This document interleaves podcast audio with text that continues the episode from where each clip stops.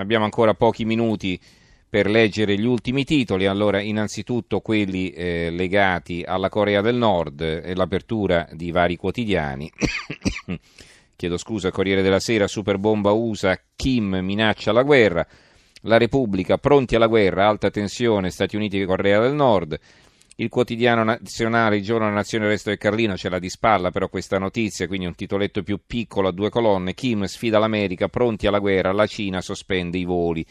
Diventa di nuovo apertura sul messaggero, Nord Corea, Trump pronta ai raid e anche sul giornale, guerra mai così vicina, ecco cosa succederà.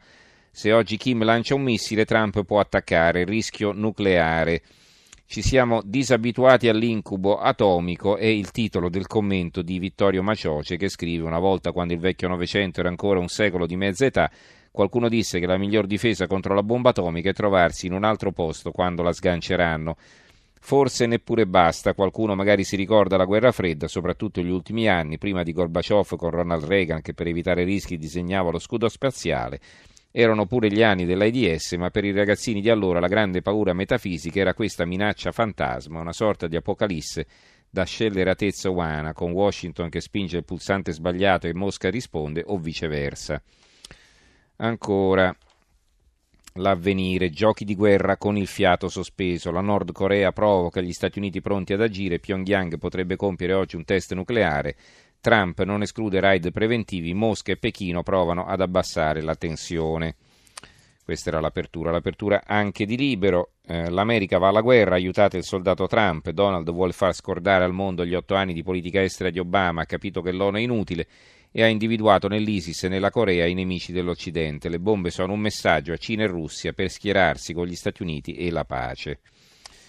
Il manifesto Testate calde è il titolo di questa foto in cui si vedono eh, i missili della Corea del Nord. Dopo la superbomba sull'Afghanistan, Trump in versione guerrafondaia vola nei sondaggi e oggi l'armata USA eh, arriva in acque nordcoreane per pressare Pyongyang che festeggia il 105 di Kim Il-sung, forse con un test nucleare, promette una risposta spietata.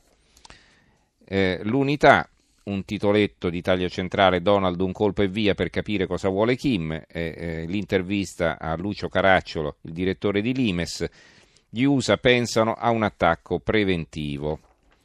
Il tempo, bomba o non bomba, è il titolo del, dell'apertura. Corea del Nord, Corea pronta all'atomica, gli Stati Uniti a rispondere, sono nove i paesi con ordigni nucleari nel mondo, 43 guerre, 300 fronti caldi, 752 gruppi terroristici spesi 13 miliardi in armi.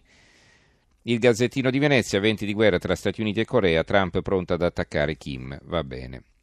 Allora, eh, sull'Alitalia eh, leggo il giornale, botta da un miliardo per i nodi all'Italia, se i sindacati bloccano la trattativa paghiamo noi il eh, Sole 24 Ore, accordo all'Italia, 670 milioni il taglio al costo del lavoro, Gubitosi, si sblocca la ricapitalizzazione, ora il referendum Calenda, il no costerebbe un miliardo. Nel senso che l'azienda si è messa d'accordo con i sindacati, adesso questo accordo viene sottoposto al referendum tra i lavoratori, se venisse bocciato, per salvarla lo Stato dovrebbe intervenire pagando un miliardo, cioè praticamente la metà dei soldi destinati per quest'anno al reddito di inclusione sociale del quale abbiamo parlato all'inizio, per salvare l'Italia, non per aiutare i poveri. Poi abbiamo i titoli su Marine Le Pen, sulla stampa, evidenziata a centro pagina, Le Pen contro il Papa, sbaglia sui migranti, basta ingerenze sull'accoglienza, la leader del Front Nazionale arrabbiata con la Chiesa. Il secolo XIX le Pen attacca il Papa, Francesco sbaglia sull'accoglienza, basta con le ingerenze. Eh, il giornale Le Pen al Papa, non parli di immigrati. Eh, altri titoli sulla Consip. Eh, Consip arrivano nuovi indagati, è il fatto quotidiano, altro che inchiesta falsata o ridimensionata, i PM di Roma vanno avanti sulle tangenti. Corruzione turbativa d'asta per l'appalto FM4 da 2,7 miliardi. Aziende e manager nel mirino, i magistrati devono acquisire altri documenti sul presunto cartello che si sarebbe spartito i lotti della più grande gara d'Europa, quelle denunce di Romeo e le informazioni riservate sulle commesse.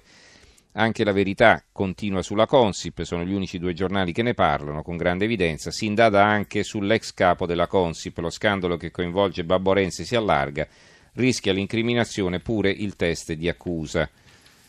Va bene, eh, siamo arrivati quasi alla conclusione, molti titoli sulla maxi multa a chi non pagherà l'autobus, il Gazzettino di Venezia addirittura ci apre, mi sembra un po' esagerato, e eh, altre notizie in ordine sparso, eh, vi segnalo solamente in chiusura l'industria del falso e l'apertura dell'unità grazie alle condivisioni sui social come le fake news si incassano migliaia di euro, inchiesta dopo lo sceno attacco a Laura Boldrini, le 10 regole per riconoscerle.